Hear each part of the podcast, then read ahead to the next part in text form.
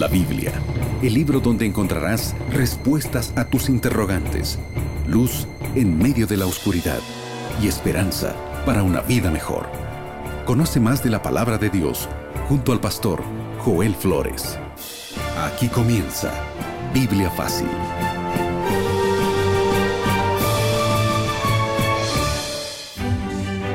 Así comenzamos nuestro programa hoy con gratitud en el corazón y qué bueno saber de que estés allí sintonizando este programa. Nos alegra mucho y estamos orando por ti aún sin conocerte, sabiendo de que el interés que tienes en el corazón por conocer más de Dios es producido por el poder de Dios, por el Espíritu Santo.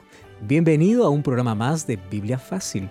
Desde aquí te abrazamos y agradecemos a Dios porque tú estás allí participando de este programa. Nuestro cariño y nuestro abrazo para ti Bienvenido y bienvenida Eileen. Pastor Joel, qué gusto poder saludarlo y saludar a nuestra queridísima audiencia que nos acompaña programa a programa para juntos ir aclarando nuestras dudas a la luz de la palabra de Dios. Pastor Joel, el tema de hoy está realmente interesante. Sin duda, hoy nuestro tema se basa en quién es Jesús. ¿Solamente un personaje histórico? ¿Es Dios? ¿Es el Hijo de Dios? ¿Es un ser subordinado? o es completamente Dios. Antes tenemos un regalo para ti. Pastor Joel, comenzamos el programa de esta forma y qué bueno, porque queremos que tú puedas seguir estudiando más de la palabra de Dios allí en tu casa, donde quiera que te encuentres. Para eso tenemos este hermosísimo material, Enseñanzas de Jesús.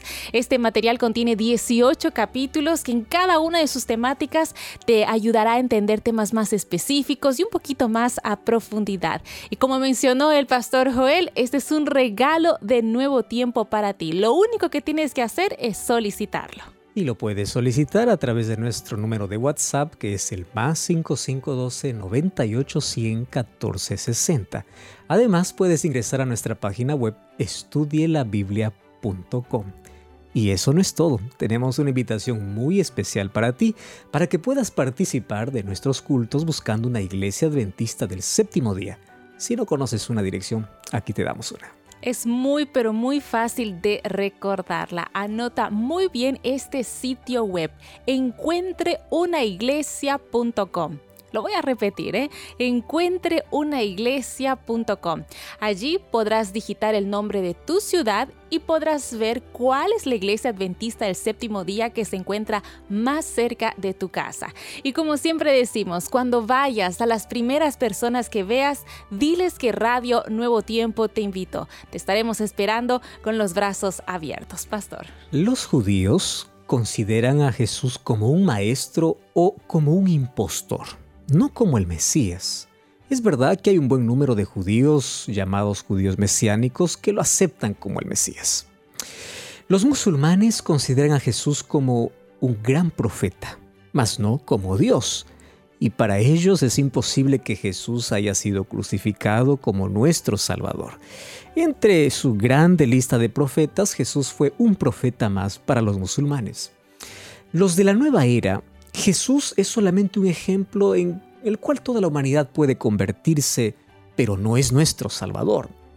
Para los mormones, Jesús es el primogénito de Dios en términos de estatus, y por allí muchos piensan que él era casado y que tuvo varias esposas. Testigos de Jehová dicen que Jesús es un Dios, pero un Dios menor. No es un Dios en absoluto. ¿Qué dice la Biblia sobre quién es Jesús? En la Biblia encontramos que Jesús es considerado y llamado el Hijo de Dios y Salvador de la humanidad. Además, es el único Dios que se hizo hombre por amor. ¿Cómo entender este misterio? Dejemos que la Biblia responda y para ello vamos a pedir que Dios pueda hablarnos a través de su palabra. Querido Dios, estamos listos para poder una vez más sumergirnos en tu palabra. Que tu Santo Espíritu abra nuestros ojos para poder entender con claridad esta verdad que tanto necesitamos. Porque si Jesús es Dios y nuestro Salvador, necesitamos aceptarlo como nuestro Dios y Salvador en nuestra vida. Ayúdanos a entender este tema fascinante. En nombre de Jesús. Amén. Siete respuestas a siete preguntas en siete minutos.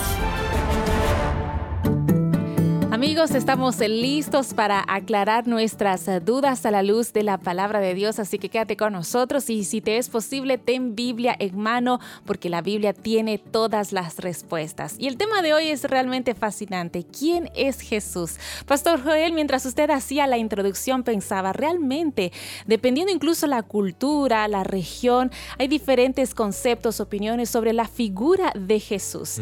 Y la primera pregunta es, ¿Jesús es el hijo de Dios o también Jesús es Dios? ¿Están en la misma categoría? ¿Qué nos dice la Biblia? En el primer tema nosotros dijimos que la Biblia es la palabra de Dios escrita en un lenguaje humano. Y a veces en el lenguaje humano hay que usar ciertas figuras para poder comprender mejor. En términos humanos, nosotros vemos que Jesús llama a Dios Padre. ¿Verdad? Porque Él vino aquí, nació como ser humano y dependió como ser humano. Cuando se encarnó como ser humano, Él ocultó su naturaleza divina, pero Él nunca dejó de ser Dios, Dios eterno. Mas ¿cómo poder entender eso? Vamos a un texto que es muy conocido, Juan capítulo 3, versículo 16, dice así, porque de tal manera amó Dios al mundo, que ha dado a su Hijo unigénito, para que todo aquel que en él cree no se pierda. Sabes que la identidad de Jesús es muy especial. Primero porque no existió nadie ni existirá alguien igual que Él. La palabra que se usa aquí para unigénito en el idioma original es la palabra monogenes. ¿Y qué significa monogenes? Este es un término aplicado solamente a Cristo. Significa único en su especie. ¿Y por qué es único? Porque Él es el único en todo el universo que tiene dos naturalezas. Naturaleza 100% divina y naturaleza 100% humana. Nosotros no podremos comprender en su totalidad cómo Él tiene esas dos naturalezas en sí. Es un misterio que será resuelto de una manera más clara cuando lo veamos cara a cara y Él pueda explicarnos allá en el cielo. Sin embargo, nosotros sí podemos descubrir en la Biblia sobre quién es Él, cuál es su identidad. Para muchos Jesús no es igual a Dios. Muchos piensan que Jesús es la esencia de Dios, es un Dios menor. Y cuando leen Juan 3:16 dice, ahí está la evidencia, Jesús es el Hijo unigénito y piensan que Jesús es un ser creado, porque al llamarle a, Dios Padre, piensa que Jesús es un ser creado. Solo que nos olvidamos que la Biblia no fue escrita en español. Y la palabra descrita para unigénito, que para nosotros es único, unigénito, eh, en griego es eh, monogenes, que se refiere a un único en su especie. En la Biblia esta palabra tiene dos connotaciones. El libro de Hebreos 11, 17 dice que Abraham tuvo un único hijo. Al referirse a Isaac, claro, era el único hijo de la promesa. Pero recordemos que Abraham tuvo también a Ismael. La palabra monogenes tiene que ver con relación única. Pero la otra que es para hacer referencia a Cristo, significa único en su tipo, único en su género, único en su especie. Además, los términos como padre e hijo son términos descriptivos. ¿Por qué razón? Para que en términos humanos podamos comprender la relación entre las tres personas de la divinidad. Pastor, ahora me quedé pensando en algo que usted acaba de mencionar, que muchas personas tienen la idea de que Jesús, incluso al haberse hecho hombre, está como en una categoría, en un nivel inferior a Dios. ¿Será que hay evidencias bíblicas que mencionan, que nos dicen que Jesús es Dios? Yo quiero que abras tu Biblia en el libro de Juan capítulo 1. Y sabes qué cosa es lo que me fascina? Que el primer tema que Juan trata en su evangelio es la divinidad de Jesús. Es el único evangelio que no comienza con el nacimiento de Jesús. Y Juan no comienza argumentando ni siquiera probando, simplemente afirmando. Vamos a leer, versículo 1 dice así. En el principio era el verbo, y el verbo era con Dios, y el verbo era Dios. Presta atención a, este texto. Dice así, en el principio era el verbo, el verbo era Dios, o el verbo estaba con Dios y el verbo era Dios. ¿Quién es el verbo en Juan capítulo 1? Pues es Jesucristo. La pregunta es, ¿por qué lo llama verbo? La palabra verbo, traducida en nuestro español, en el idioma original es logos, y logos significa palabra. En el principio era la palabra, ese verbo que tiene poder, ese verbo que crea, esa palabra que crea. Entonces, fíjate aquí, el verbo era Dios, no dice que era la apariencia de Dios. No dice que es una pretensión, una simulación de Dios, dice es Dios, haciendo referencia a Jesús. ¿Qué sucede? Ese verbo que hace referencia para Jesús, un día tuvo que hacerse visible para el ser humano, para poder salvarlo. Sin embargo, no hubo ningún tiempo, ni en el pasado, ni en el presente, ni en el futuro, que Él haya dejado de ser Dios. Él es Dios. Cuando estuvo aquí en la tierra, continuó siendo Dios, solo que un Dios encarnado, un Dios hecho hombre. Él ocultó su divinidad, pero continuaba siendo Dios. Me llama la atención que Juan no dice que el verbo era un Dios. No, dice era Dios. Es tan tajante para poder decir que Él era Dios. Y vamos a ver el versículo 3. Todas las cosas por Él fueron hechas y sin Él nada de lo que ha sido hecho fue hecho. ¡Wow! Esto es impresionante. Si nosotros creemos que Dios es el creador de todo, Juan nos dice, quien creó todas las cosas es el verbo. ¿Quién es el verbo? Es Jesús. O sea, todas las cosas que existen en este mundo fueron creadas por Jesús, por el poder de su palabra. Cuando vamos a Salmos capítulo 33, versículo 6, dice el salmista que por la palabra del Señor fueron creados los cielos y la tierra. Es decir, Jesús en el Antiguo Testamento es llamado de el Señor. Él es el creador. Cuando vamos a Génesis capítulo 1, encontramos que por su palabra mandó y existió. Es decir, Jesús es el creador, es soberano y es el sustentador. Pero ahí no termina. Versículo 4. En él estaba la vida y la vida era la luz de los hombres. Ah, esto es mayor evidencia. A diferencia de una persona humana que necesita que Dios le dé vida, Jesús no, Él es eterno y Él tiene capacidad de transmitir vida. A Él nadie le da vida. Por eso Jesús dice, yo pongo mi vida y yo la tomo, porque Él tiene vida. Él es la fuente inagotable de vida. A Él no necesita que alguien le otorgue vida, porque Él es Dios, dice el versículo 4. En Él estaba la vida. O sea, Él puede otorgar vida, a diferencia de cualquier ser humano. Solo que allí salta de un lenguaje directo a una metáfora y dice, y la vida era la luz de los hombres. No podía ser una redundancia diciendo, y la vida era la vida de los hombres. Pero ¿por qué dice la luz? Claro, porque la luz es lo contrario a la muerte, a la oscuridad. Y la vida siempre vence a la oscuridad, la luz siempre vence a la oscuridad, como la vida vence a la muerte. Entonces, Jesús es la vida eterna y no hay nada que lo pueda superar. Entonces, cuando Juan define a Jesús como el verbo, como el creador y como luz, está diciendo, Él es Dios, Él es creador, Él es la vida. Y mira el versículo 14. Aquel verbo fue hecho carne.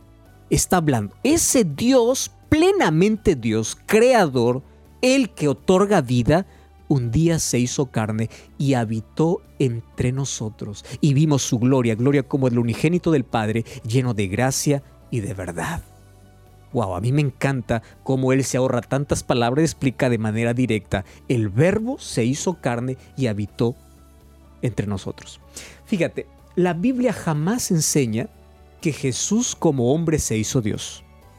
La Biblia enseña que Dios se hizo hombre. ¿De qué manera? Se encarnó. ¿Cómo? Para realizarlo no necesitó ningún método especial. Simplemente Él fue por un método que todos los seres humanos ya conocemos, la gestación. Y cuando Él nació, ocultó su divinidad. Y dice que Él habitó entre nosotros y vimos su gloria lleno de verdad, gloria como del unigénito del Padre. Esa palabra unigénito que significa único en su clase. ¿Por qué dice unigénito del Padre? Porque Cristo vino a revelar quién es Dios. El ser humano había perdido la noción durante todo ese tiempo. ¿Quieres una evidencia más? Mira lo que dice el versículo 15. Juan dio testimonio de él. Aquí está hablando acerca de Juan el Bautista y clamó diciendo, Este es de quien yo decía, el que viene después de mí es antes de mí, porque es primero que yo. No está hablando del nacimiento, del nacimiento de, Juan y Jesús, porque hablando de eso, Juan es primero que Jesús. Aquí está hablando de la eternidad de Jesús. Mientras todos decían, este es el hijo del carpintero, este es el hijo de José y María, viene Juan el Bautista y dice, no, él es antes que yo. Está hablando de la eternidad de Jesús.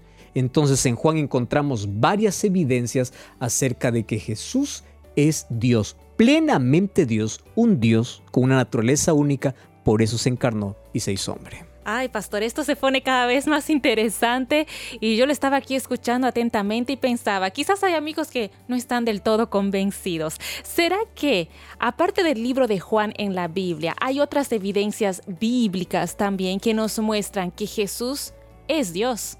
Claro, porque algunos pueden decir no es suficiente un solo capítulo. Y, quiero yo mostrarte aquí por lo menos siete evidencias de lo por cual eh, aquí la Biblia menciona y creemos de que Jesús es Dios. Número uno. ¿Recuerdas, Aileen, que en, la, en el tema número dos hablamos que Dios tiene atributos comunicables e incomunicables? Comunicables son aquellos que comparte con el ser humano, el ser humano puede tener pero los incomunicables son aquellos que le pertenecen exclusivamente a Dios. Vamos a comenzar por allí. Mira, ve, Jesús tiene los atributos incomunicables de Dios, por eso Él es Dios. Por ejemplo, Él posee toda autoridad y poder en el cielo y la tierra. Abre tu Biblia en Mateo capítulo 28, versículo 20, dice así, Toda potestad me es dada en el cielo y en la tierra. Por tanto, id y haced discípulos. Colosenses 2.3 dice que Él es omnisciente. Mateo 28:20 dice que Él es omnipresente. Juan 1:4 dice que Él es eterno. Y a mí me llama mucho lo que dice, mucho la atención lo que dice el libro de Isaías, capítulo 9, versículo 6. Presta atención. Isaías capítulo 9, versículo 6 dice así: Un niño nos es nacido, un hijo nos es dado. ¿A quién está haciendo referencia? A Jesús y presta atención aquí las características. El principado sobre su hombro se llamará admirable, consejero, y escúchame acá, Dios fuerte, Padre eterno. ¿Para quién son estos títulos? Para Jesús. Dios fuerte, Padre eterno, príncipe de paz. Entonces tiene los atributos de Dios, los atributos incomunicables. Número dos, él ejerce poder divino. Él es el creador y sustentador, ya leímos en Juan capítulo 1.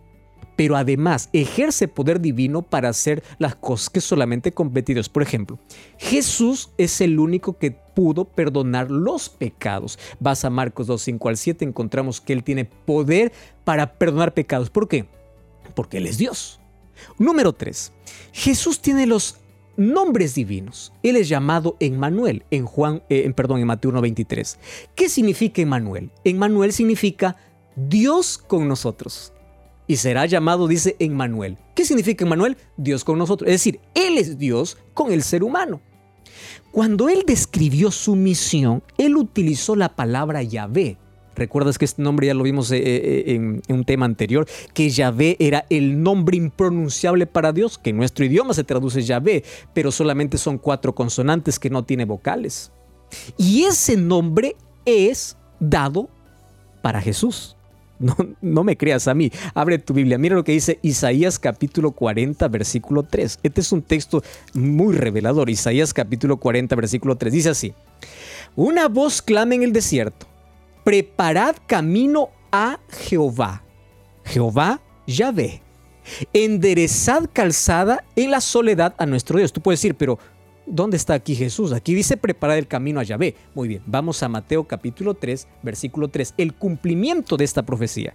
Dice así, 3.3, pues este es aquel de quien habló el profeta Isaías cuando dijo, voz del que clama en el desierto, preparad el camino del Señor y enderezad sus sendas. El cumplimiento de esta profecía, ¿cuándo fue? Con cuando Juan el Bautista preparó el camino para la venida de quién? De Jesús. Entonces, Jesús en el Nuevo Testamento es llamado Jehová también donde? En el Antiguo Testamento. Otro asunto interesante que tiene que ver es que en la Biblia Él es reconocido como Dios. Juan 1.1 ya vimos, Hebreos 1.8 y verso 10, puedes anotar y puedes leer, está hablando de que Jesús es reconocido como divino. Eh, otra cosa es que Él se identificó a sí mismo como Dios. Juan 10.30 dice, yo y el Padre uno somos. Uno en esencia, está hablando e, en igualdad. Juan 8:58, Él dice, yo soy ¿Te acuerdas que la palabra yo soy aparece en el libro de Éxodo cuando se le apareció Dios a Moisés? Y cuando Moisés le preguntó, dime tu nombre. Y él le dice, tú irás y le dirás, el gran yo soy me ha enviado. Y Jesús en Juan capítulo 8 dice, yo soy la luz, yo soy el pan, yo soy la vid, yo soy. El yo soy del Antiguo Testamento en Jesús se cumple en el Nuevo Testamento. ¿Quieres otra evidencia más visible aún de que Jesús es Dios? Aquí está ningún ser humano puede ser adorado. Y tú sabes que Jesús fue adorado. Mira, abre tu Biblia, Hebreos capítulo 1, versículo 6. Hebreos 1.6 dice así, y otra vez, cuando introduce el primogénito en el mundo, dice, adórenle todos los ángeles de Dios. Wow. Si es que se adora a Jesús y Él no es Dios, entonces es idolatría. Pero si Él es Dios, Él merece la adoración. ¿Y por qué Él tiene que ser adorado? Porque es Dios. Por esa razón. Ahora, ¿tú sabes que los ángeles no reciben adoración? Algunos dicen, ah, no, pues que Jesús fue casi como los ángeles. Mira, cuando vas a Apocalipsis 19:10, Juan quiso adorar al ángel y el ángel le dice, no lo hagas. Yo no merezco la adoración, yo soy consiervo tuyo. Adora a Dios. Entonces, si Jesús fue adorado, es la mayor evidencia de que Él es plenamente Dios. Pastor, ya realmente yo estoy aquí atenta, es bastante información, pero qué bueno es ver cómo la Biblia es tan clara con nosotros, ¿no es así? Ahora, usted ya nos dejó en claro de que Jesús es también Dios. Ahora vamos a ir a otro lado. Vamos a hablar de Jesús hombre. La pregunta es, ¿será que hay evidencias de que Jesús fue realmente hombre? Eso es interesante, ¿no? Fue realmente hombre como, como nosotros. Mira, ve, él fue un ser humano, como nosotros, tomando nuestro cuerpo físico, pero diferente en algunos aspectos. Te voy a mencionar una cosa que debe quedar claro. Cuando Jesús nació en este mundo, Él fue afectado por el pecado, pero no infectado por el pecado. ¿Cuál la palabra entre afectado e infectado? Es mucho. Infectado tiene que ver con la naturaleza. Afectado quiere decir que Él tomó nuestra naturaleza al venir en cuerpo, se encarnó. Y la naturaleza del ser humano, o sea, eh, el cuerpo del ser humano ya estaba debilitado por ya más de dos mil o más de cuatro mil años de pecado. Por eso es que él no pecó, porque él nunca fue infectado por el pecado. Jesús fue realmente hombre. Uno, él nació como ser humano. Juan 1.14 dice que él se encarnó, solo que la diferencia es que él no fue engendrado por un ser humano. Dice que él fue engendrado por el Espíritu Santo. Esa encarnación es un misterio. ¿Correcto? Número dos, Él fue identificado como hombre. Jesús utilizó el título Hijo del Hombre más de 77 veces. Y él utilizó porque había una profecía en Daniel capítulo 7 versículo 13 acerca del Hijo del Hombre y él usó para sí cuando él ya se encarnó. Él es el Hijo de hombre. Y el apóstol Pablo diría en 1 Timoteo 2.5, Él es nuestro único mediador, Él es el Dios hombre, de una manera muy clara. Dios hombre, con dos naturalezas.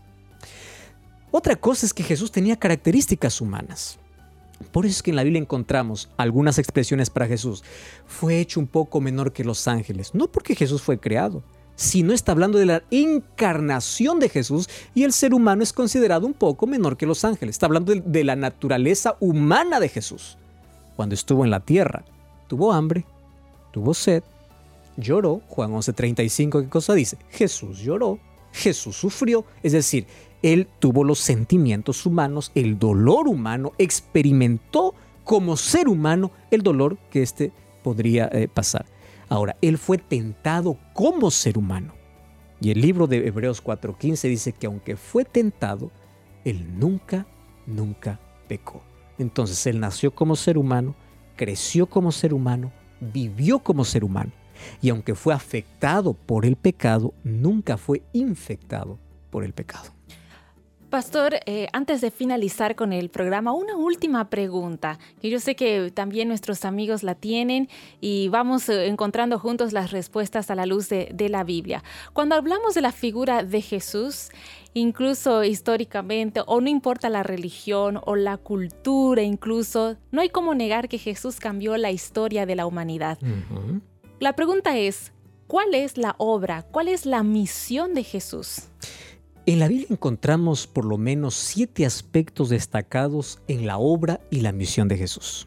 Primer aspecto, es considerado el gran conquistador y el gran libertador. Cuando vamos a Lucas capítulo 4, versículo 16, dice así, el Espíritu de Dios está sobre mí y Él me ha ungido para libertar. Wow, es interesante este término, libertar.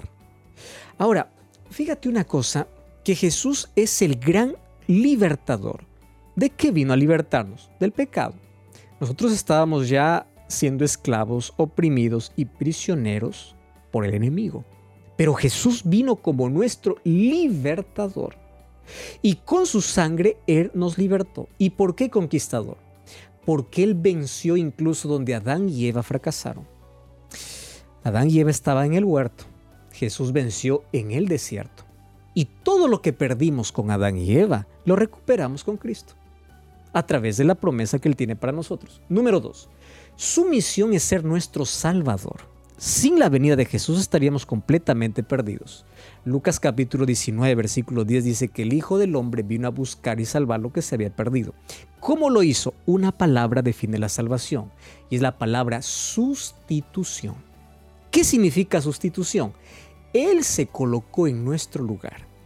Nosotros merecíamos morir, Él murió por nosotros.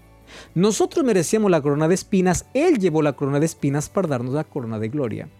Nosotros merecíamos la muerte, Él murió para darnos vida. Eso es sustitución, colocarse en nuestro lugar.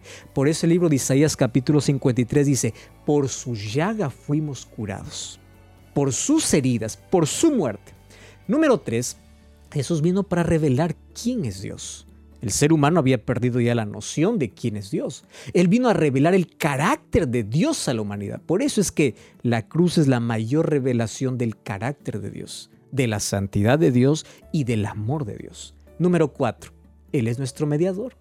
Cuando vamos allí a 1 Timoteo 2.5, dice que Él es nuestro único mediador entre Dios y los hombres. ¿Quién es? Jesucristo hombre. El único que puede representar a la humanidad ante Dios porque Él se hizo hombre.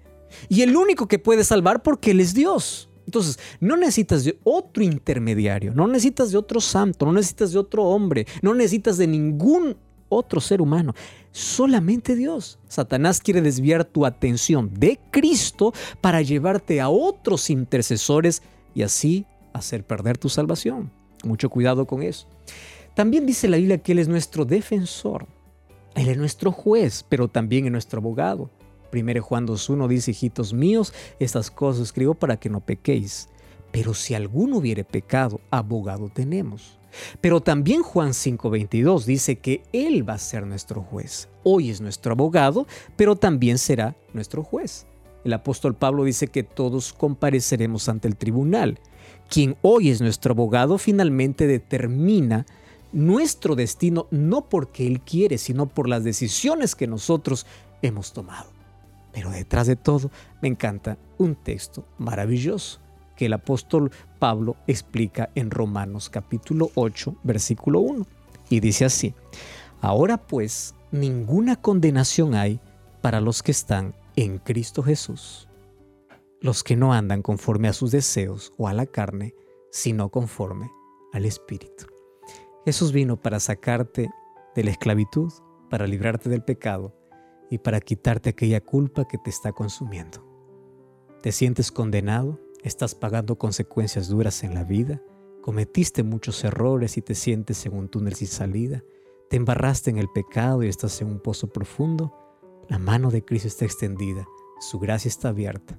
Pero yo pregunto, ¿de qué sirve los brazos de Jesús abiertos cuando tu corazón está cerrado? Por eso hoy acéptalo como tu Salvador, acéptalo como tu Dios, porque al rechazarlo tú estás peleando directamente con Dios, porque Él es Dios. He aquí estoy a la puerta y llamo. Si alguno oye mi voz y abre la puerta, entraré a Él. ¿Le permites a Jesús ser el Dios soberano de tu vida? ¿Le aceptas como tu Salvador? Felicitaciones. Quiero orar contigo. Querido Dios, la puerta de nuestro corazón está abierta para poder aceptarte como nuestro Salvador. Gracias por tu sacrificio. Gracias por el extremo amor de que un día te encarnaste, te hiciste como nosotros para darnos salvación. Toma nuestra vida y queremos vivir haciendo tu voluntad. Aceptamos a Cristo como nuestro Salvador en el nombre de Jesús. Amén. Amigos, con el deseo de conocer más a Jesús como nuestro Salvador personal es que llegamos al final de nuestro programa. Pastor Joel. Gracias por acompañarnos y te esperamos en el próximo programa de Biblia Fácil. Que Dios te bendiga. Así concluimos. Biblia Fácil. Continúa en sintonía de Radio Nuevo Tiempo, la voz de la esperanza.